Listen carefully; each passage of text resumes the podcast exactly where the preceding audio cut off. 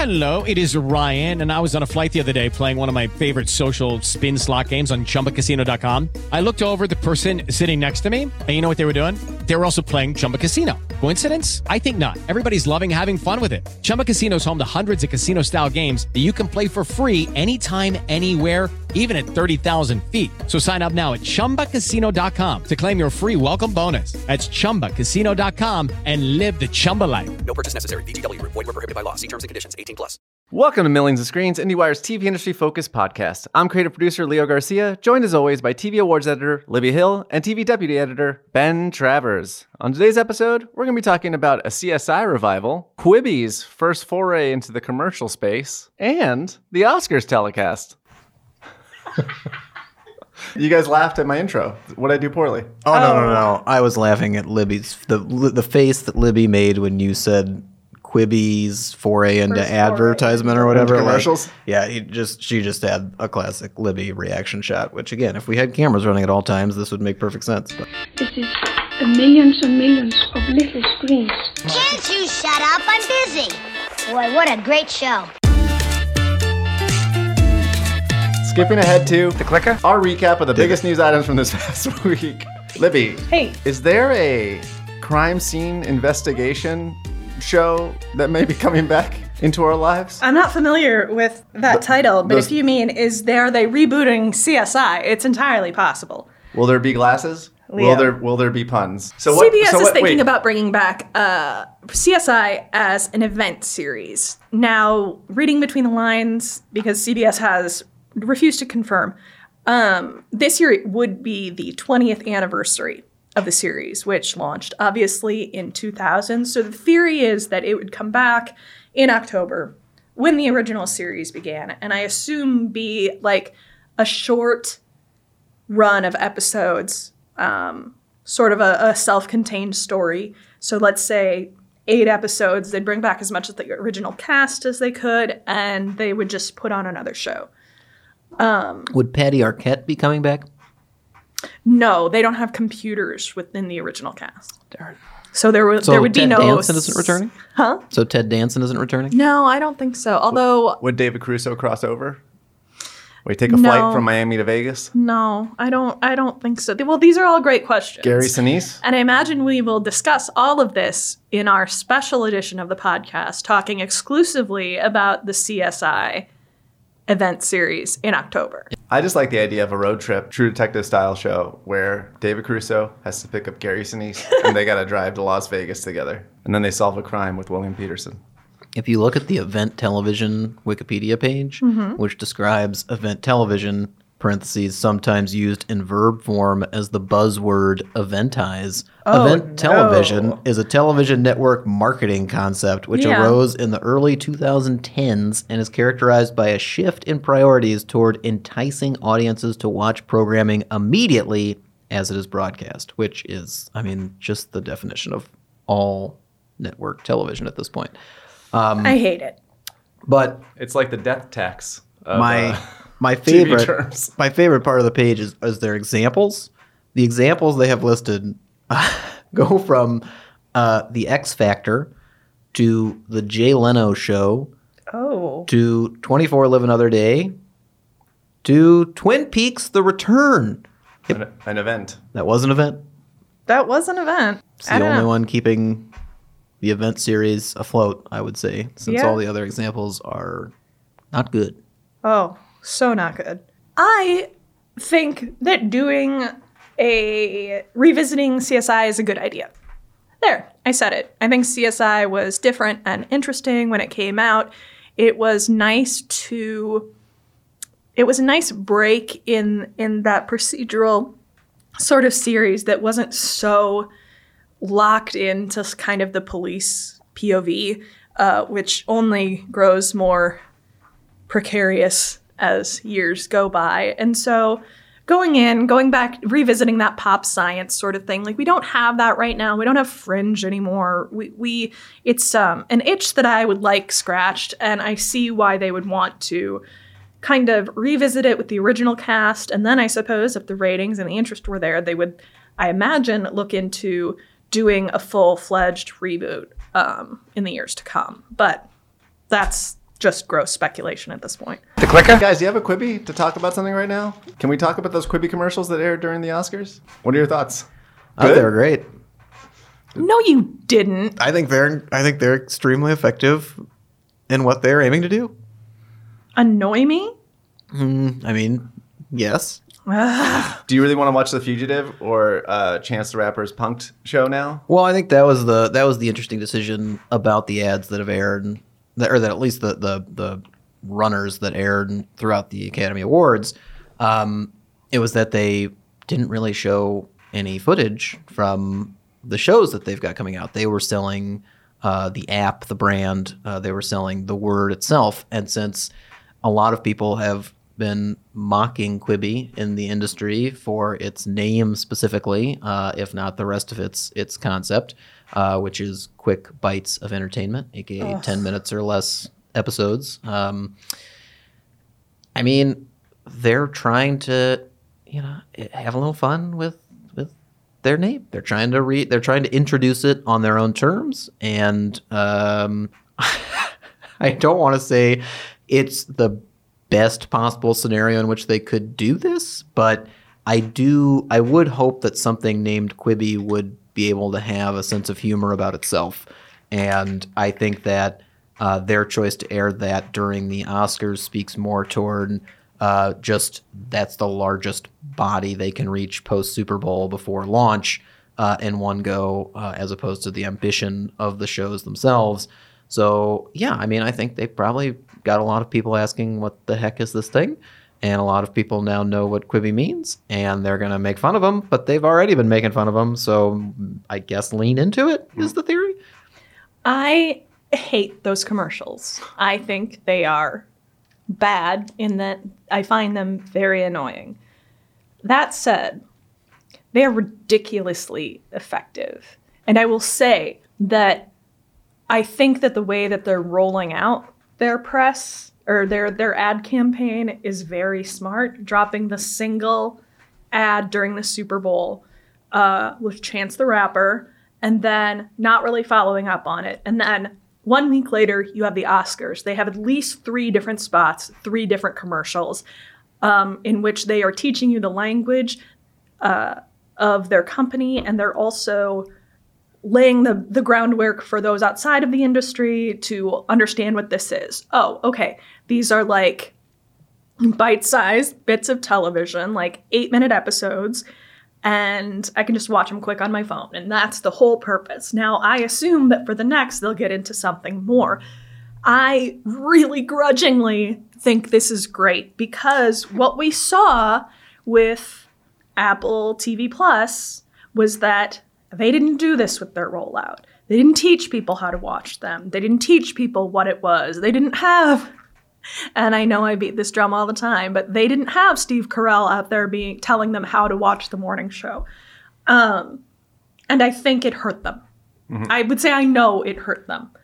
Um, so whatever my feelings are about Quibi and the fact that, no, Leo, I still don't have a show on Quibi. Thank God. Otherwise, the podcast would end. That's very true. Despite the fact that I still don't have a show, I, I think that they have their uh, their early game plans in check. I mean, they also spotlighted like what you would consider the biggest, you know, names. Even though they didn't show full clips, they weren't trailers for the shows. You get Bill Murray, you get Liam Hemsworth, you get Chrissy Teigen, you get Idris Elba.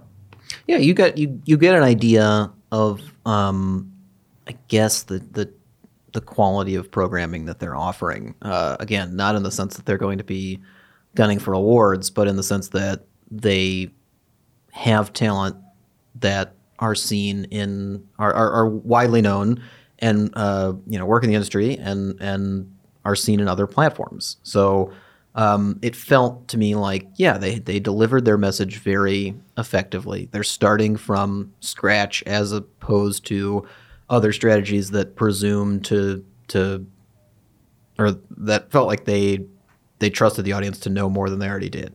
Um, I think it'll be interesting when Quibi has kind of pushed past this initial kind of launch phase to see how they market their individual shows.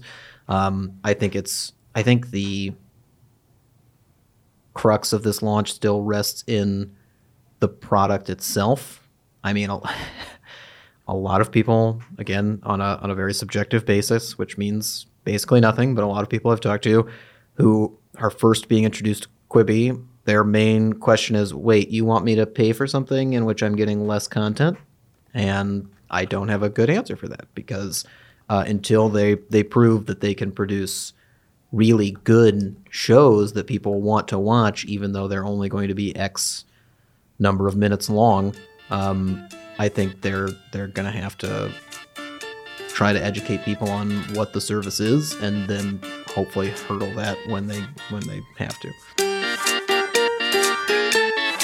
So Sunday was the Academy Awards. I was there, kind of, in a tent. Kind of. No, I was I was a, I was across the street behind Jimmy Kimmel's studio in what they call the pool feed tent, uh, where essentially uh, I was grabbing the signal from the show and from backstage to uh, cut and edit little tasty tidbits uh, of what was going on at the show for our audience. Little Quibbies? Shorter. Shorter. Jesus. Th- these are half Quibi. Mini Quibs? Yeah, like quarter quibs? Quarter quibs. Q Qs. Q squared. See, it's working. Q squareds. My experience of the Oscars was uh, a little stranger because, you know, I'm listening to various audio streams at once. But uh, the sense I got from the the trailer was a lot of, what the hell is going on in this show? Ben, you reviewed the Oscars for us.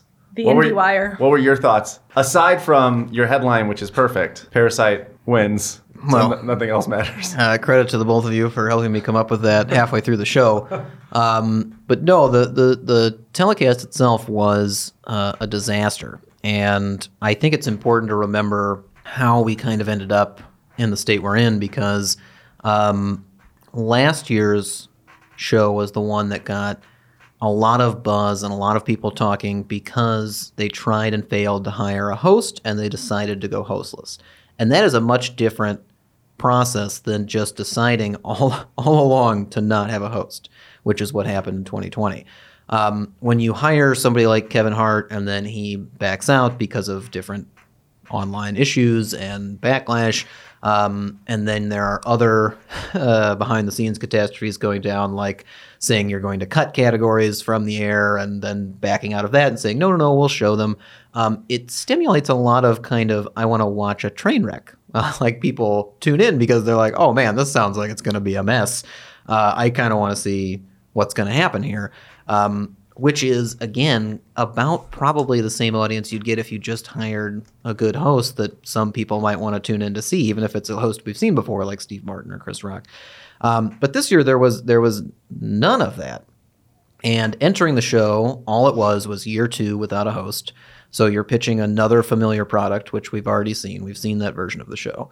Um, and then you're also not giving them any additional reasons to watch outside of saying, we've got the stars and somebody's going to win Best Picture. And you've heard this ninety-one times for the last ninety-one years. Just watch it again.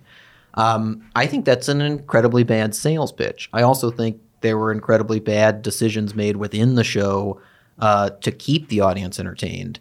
Um, but to, to your point, the the general sense of it being a disjointed, messy telecast was that um, there was no guiding principle at the core, and the decisions they made to try to surprise people just confused them rather than delighted them. Like the Eminem performance is app was was met with universal what the fuck is happening.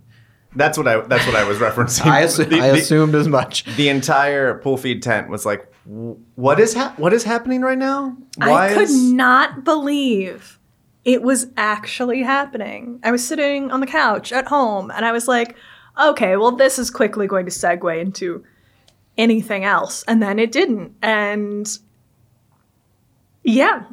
And I, I feel like usually in a scenario, in a similar scenario, when there is a surprise performance or a surprise aspect of something live that a lot of people are watching, uh, usually we get an answer pretty quick. Usually we get an, uh, it's like, oh, I didn't think about that, but obviously that's the reason this happened. And uh, that just didn't happen this year. Like, the hook was basically that he didn't perform when the song was nominated eighteen years ago. Right. And didn't accept his Oscar. And he wasn't there to accept it. And this year, when they just randomly decided to highlight, I, I don't even remember how they described it. The, the, the, the montage that they showed leading into his performance was about how movie music gets so intertwined with the movie itself that they're that they boost each other. Mm-hmm. And they did a weird montage about that, and then Eminem came on stage, and everybody was like, what the hell is happening? Um, but now, that's, that is the best Oscar-winning original song of all time. Without a doubt. Without a doubt. I mean, I think three six Mafia has something to say about that. Wow. Uh, disagree, but okay. Yeah, you're both horribly wrong, but we're, we're going to set that aside for a minute and just focus on... I think on... Libby was being facetious. If I... Not really. Oh, really? Yeah, no, I, I, yeah. That felt like serious, Libby. Yeah, that's very... I'm um, very serious about this. But I, I would say that, one, the best case scenario for something like that is that everybody is...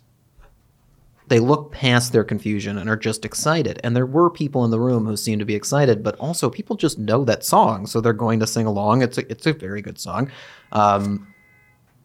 So that that's that's one thing, but they had to keep it secret. So there was no marketing. There was no, hey, tune in for this surprise guest performance. There was no hinting that it was Eminem. There was no hinting that they were going to celebrate an iconic musical moment.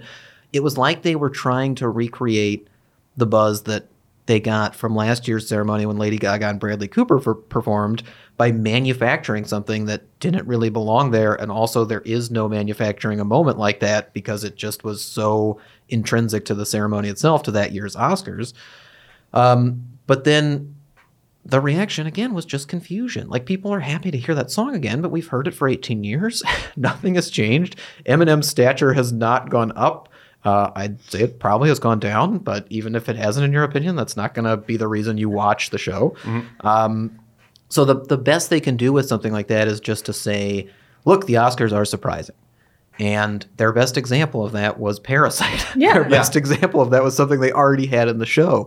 And they kept making so many decisions that undercut the best of what the Oscars have to offer, which is moments like Parasite, when even if you hadn't seen the movie, you could feel in the room how excited people were that it was winning, that it was doing this, that this was a historical moment. Um, that you have to trust, not that that will happen, but that that's the real power no matter what actually does happen. That's the reason people have enjoyed the watching the Academy Awards for as many years as it's been on. And whatever you do surrounding it has to be focused on those elements. It has to be about this year in cinema or what has happened during this past year of cinema. And it felt so much like they were just desperate for anything else to talk about and to do and to show that it was that it was just a mess. But again, Bong Joon-ho saves the Academy Awards because he's just the best. I mean, I'd argue that if you if you want to do something surprising, you probably have to have people watching to surprise. And the fact that numbers were were down from twenty-nine million last year to twenty-three million this year, you're not, by doing the surprise element, no one's tuning in. And then on, on top of that, I always hate when these shows are bloated by other things, because, and then you're playing people off. They have to have the crowd t- tell them to turn the lights back up so the other producer of Parasite could talk. And and granted, I would watch Bong talk for forty minutes. Like, every acceptance speech of his was was great, but you're cutting everyone's speech short so you can add, you know, Eminem's, you know, performance. Some pretty... Like, none of the montages were really Montages great. Are always a bad idea. Like, showing... showing. I think a good montage is... I'm I'm a fan of montages if they're good. You're on the record of you this. You gotta be good. Um, showing the clips of the nominees is essential. Having a random montage is inessential and usually undercuts the, the mood of the ceremony. But this is a subjective opinion, I will admit. Here is... Like, no, but here's the problem. The problem was the introductions to the introductions... The presenters the problem, of the presenters. Right. The presenters of the presenters. The problem is having, before every category, or before the acting categories, a montage of the performances and not somehow announcing the nominees during that. They doubled up in a lot of stupid places that wasted a lot of time. And maybe most harmful was the fact that doing that sucked all of the air out of the room. Like, it, there was no momentum whatsoever. Um, plus, the best song nominees this year were terrible. And and uh, Cynthia Erivo aside, because she was the best, like, none of those musical performances gave any energy to the show. One of my friends was tweeting and said something along the lines of, like, there's nothing like watching old men at pian- sitting down at pianos while a crowd of people sitting down in their chairs uh, just watching with blank stares. Like, that's exciting television to no one. And and that's exactly why, you know, you can see kind of the, the gears turning behind the scenes at with, with A B C and with the Academy trying to figure out the show and saying, okay, well, we know we've got to show all of the musical, all the best song nominees, because we got into trouble for trying to cut it last year, and we know these aren't the most exciting performers in the world, but we're going to have to figure out a way to make that entertaining. And they just added. They just added the opening number from Janelle Monáe, and um, she is fantastic, and she did a fantastic job, but she had to literally get into the faces of the guests to try to get them to respond to her song and sing along and snap along and try to get, you know, any sort of excitement built in the room itself. And then once she'd done that, they cut to a two-person, a two-handed monologue with two old hosts who aren't hosting again, who make jokes about the fact that they used to host and aren't hosting again. It, it undercuts everything. They doubled down on a lot of redundancies that didn't help the show. And like to to what you were saying at the at the start about the surprise element of it, I can again understand the theorizing of, like, okay, if we have this big surprise guest and people like it, in the future they're going to be like, hey, remember when the Oscars had that really cool surprise guest? We should tune in again this year because who knows what's going to happen? It's the Oscars. Build on that reputation. But that doesn't work with your chosen performer. Like, Eminem's great, but that's not what people came to see in twenty twenty. And that's not a relevant song right now. And it is better than the songs that were nominated, but you don't get to make that choice. You don't get to just say, this is more important than the people we, like the Academy, chose to honor. Number one, cut all of the songs. I don't need to see them performed. Play clips. We do that with everything else. I don't know why the songs need to be performed. I actually think a montage of the song underneath clips from the movie would be a stronger choice to, like, highlight what the what the songs do. Yes, but the problem is with plenty of those songs, they aren't in the movie. They're the first oh, song in no, the uh, post credits. You, I think you, you clip have to, it. You have to, you have to okay, edit yeah. it. It's it's a it's a package thing. Hey, it's a montage. It's a montage. Yeah, you have you have Cynthia Erivo singing stand up with clips from Harriet. Yeah, I think that's that's that's that is much more a credit. Academy, to, call me up. I'll start cutting those things for you. Here's the other thing: is that if you want to showcase these songs in their best possible way, do them in their finished form, marry them to the movie they were featured in, which is literally what the lead-in to Eminem was about. Yep. Um, was how music can make a, a movie moment so much more than than what it would be alone.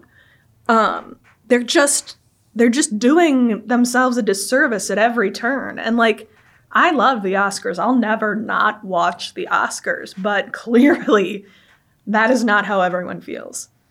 Yeah, the ratings the ratings were down, and I would again, I, I, I really do feel that there were a, a surprising number of mistakes made from just a decision making standpoint during like to to in, in producing the show, um, but again to the, to the to the point of we're there to honor the people of this year. I think you've got to make collective decisions, and there's always going to be there's nine times out of ten going to be somebody who's singing that you want the full performance of, and they probably wanted all of El- Elton John. So if they're like, we're going to do Elton John, maybe we can convince Taryn to come on and, and sing with him and do it like a whatever the heck. Um, not then, when you don't nominate him. Not when you don't yeah. nominate him. Um, but you're usually going to want one. So then if you do the one, you got to do them all. And and if, again, like this year, if they decided that all of the songs were going to get the montage kind of treatment that you're talking about, then great. But you can't pick and choose, because then you're playing favorites and then it looks bad. Just like the presenters who are presenting the presenters looks bad, because you're literally saying, hey, Kelly Marie Tran is great. We want to put her on T V, but she's not good enough to be on the stage. She's not good enough to present by herself.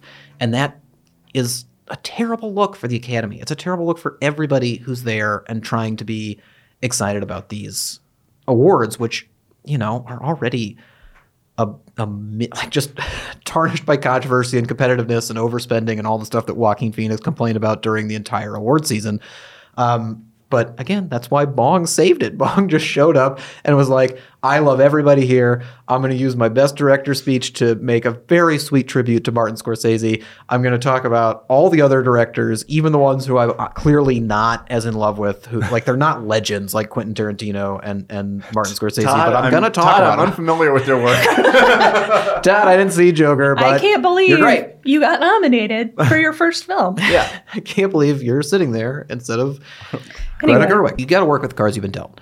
And they refused to do that this year. And it really screwed with the ceremony. And then, you know, by a miracle of that only the the core Academy watchers like you, Libby, like me, like Leo, like we care about, Parasite saved it. And that was great for us. But again, we're going to watch it every year. Yeah. You've got to deliver stuff for everybody. And right. uh, the ratings showed that they failed in marketing and they failed in delivering it during the show. Uh, the gist of this is something that Libby brought up a little bit earlier in the sense that one note for the ratings is that, you know, live T V in general, broadcast television in general, all of them, all of the ratings are down. Like they're all struggling to earn an audience. We talked about it last year with the Emmys. Uh, the Golden Globes were down. The Super Bowl was down. Um, you know, everybody has different drops, but they're all dropping. Um, and as Libby mentioned, this, at least in part, can be contributed to the fact that they are in competition against things that previously got the fuck out of their way or didn't exist. Right. Right. And not even like, we're not even talking about how Showtime legitimately premiered Homeland and the second season of Kidding live against... The final season of Homeland. Yeah, the final season. It's a big deal. People have been waiting for this. Yeah, live against the Oscars. Like... No one, like, like that is unthinkable five years ago, ten years ago. Um, but the other side of that is the Oscars are also airing live against literally everything on Netflix, mm-hmm. everything on Hulu, everything on your three hundred other cable channels. Just wait till Qu- Quibi launches. Yeah. It's going to be competing with Quibi. Yeah. They're literally competing against the a lot of the movies that were nominated. Right. Because they're already available to watch. Essentially, all of these award shows are being decimated by that sort of peak T V mentality. And, and peak T V is very limiting because it's also peak film. Um, you have Netflix churning out dozens of new movies every month, and you can't stay on top of them. And everything is is specifically... crafted to appeal to your tastes, but not everyone's. Um, because we have all of this, because we're seeing more and more entertainment earmarked specifically for us, because we get more representation, because we get more diversity, we're all watching different things. So the water cooler is gone. And the Oscars, the Emmys, the Golden Globes, That used to those used to be our, our our water coolers. And if we're all not watching the same thing, there's really no sense in meeting up at the awards ceremonies again. I don't think that's a bad thing. I don't think it's too bad that Frasier isn't winning every year at like at the Emmys. I don't think um I don't think we all, every year needs to have a Titanic, because that means we get things like Atlanta, mm-hmm. and we get things like like Fleabag, we get things like Parasite, an international film, winning Best Picture, and it's amazing. And I would trade that. I will trade those smaller audiences, those smaller live Nielsen audiences, for more representative and more Um, accurate awards. And I think we need to let go of that idea that live ratings are the be-all, end-all, because it just doesn't match up with the life we live now. People just don't watch things the way they used to. The YouTube views, I was sitting next to Preston for Variety, like our our views on Twitter and their views on YouTube and Twitter were huge, in the multi-million range. And so the idea that that's where people people are just watching each, like the interesting speeches, essentially you're getting the best versions of the show condensed for you by an outlet. When we think about, when we think about what the Oscars should be focusing on, what producers can do not to boost the ratings. Because again, the ratings are just a picture. They're just an idea of, of how many people about tuned in and whether or not you produced a successful television event, like whether or not you were able to actually get people to want to watch it, which again is what matters. Um, the question is, if I forgot the Oscars were happening, which again, in Los Angeles, maybe that doesn't happen. There's too many billboards and all the other shit. But elsewhere around the world, especially when you move it up three weeks and it's the week after the Super Bowl when everybody else had just had a big party and just gone out and done something on a Sunday night, um, it's possible that somebody forgets. So they're sitting at home and they're planning to watch Homeland uh, or The Walking Dead or um, The Office for the eight hundredth The Office times. for the eight hundredth. That's their Sunday night tradition. They're very excited about it. Um, or they're just, you know, resigned to it, and, and that's fine. When they remember, whether it's through Twitter or a text from their friend or an ad they saw during a football game, whatever is attached to that reminder has to be better than what they were planning to do. You have to create something that is more enticing than all of the peak T V things that Libby just talked about. You have to give them a reason to tune in. Can I offer you Billie Eilish singing Yesterday over absolutely the In Memoriam? Absolutely not. Like, absolutely you cannot. You cannot do that, especially when it was so close to after we just saw Billie Eilish perform at the Grammys. Like, you cannot just copy something that already existed and trust that that's going to be the incentive to get people to tune in in the moment, especially when those specific moments can be watched in their capsule format elsewhere. So you have to come up with something that is enticing throughout the show. That's why a host is so important. If you're promising somebody, you have to, and again, I'm not saying it's just the host. I'm not saying that's the only problem, though clearly that's a problem. They need to bring back the host. But you need to give people a reason to watch this instead of the million other things that they're already planning to do.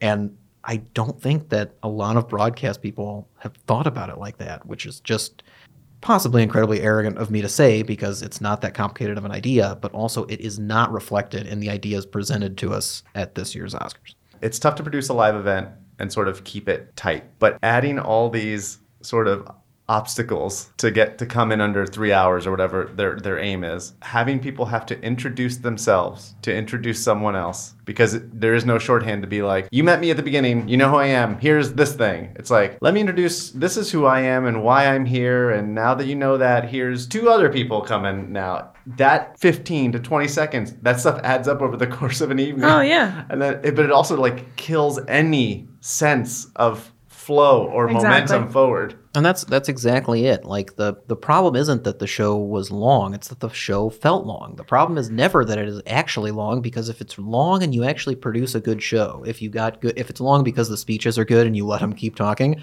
that's great. That's okay. Nobody's complaining about that yeah. because you've delivered on the thing that you promised to have. But if you're crowding it with those redundancies, which you can see from a million miles away are redundancies, then you're setting yourself up to fail. Well, let me go a step further and say that the Oscars or any award show is not a place to make um, self-deprecating jokes.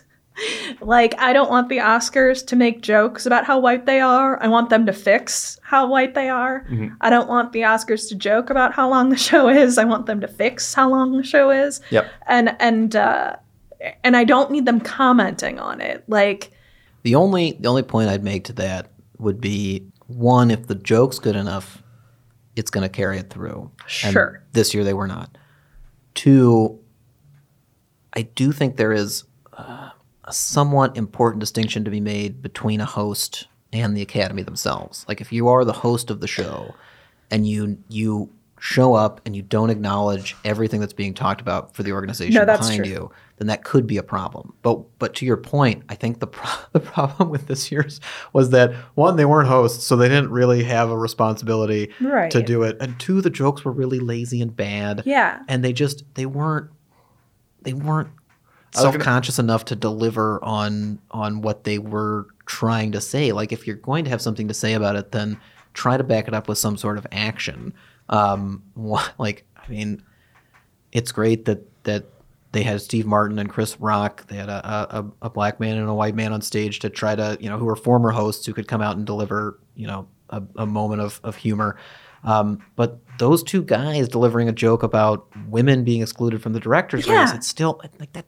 That's too tone deaf to work, and it's too bad of a joke. So just yeah. don't do it. Yeah. And then the fact that that same joke, the lack of female directors, which was a travesty, coming up again and again, it just made me madder every time it came up. Like, and it, it's a, it usually peaks with me. Like, that kind of anger usually peaks when the Academy representative comes out, not to say, "Hey, we're working on these things. Right. We've in, we've had this measure. We've heard what you're saying."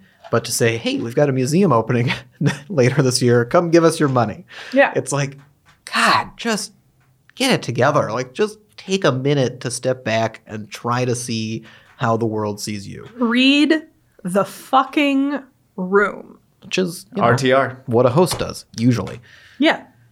It's just surprising and more disappointing the, mo- the morning after for Bong to look back at this ceremony and be like, ah, you delivered the best movie of the year, and the Academy, the voters, actually responded to that and your message of universal love and admiration for cinema. And the show crafted to honor that just didn't give a shit. Millions of Screens is a production of the Penske Media Corporation and IndieWire. Our theme music features excerpts of the classic YouTube video Bjork talking about her T V and Willy Wonka and the Chocolate Factory. Our editor-in-chief is Dana Harris-Brightson. Our publisher is James Israel. And our executive editor is Ann Donahue. You can find us on Twitter at A Million Screens, at Midwest Spitfire, at Ben T. Travers, and at Leo Adrian Garcia. You can also find us on Apple Podcasts, Spotify, and Google Play. So leave a review, and maybe we'll mention your critiques and take some of your notes. This has been Libby and Leo reminding you, as always, that you shouldn't let poets lie to you.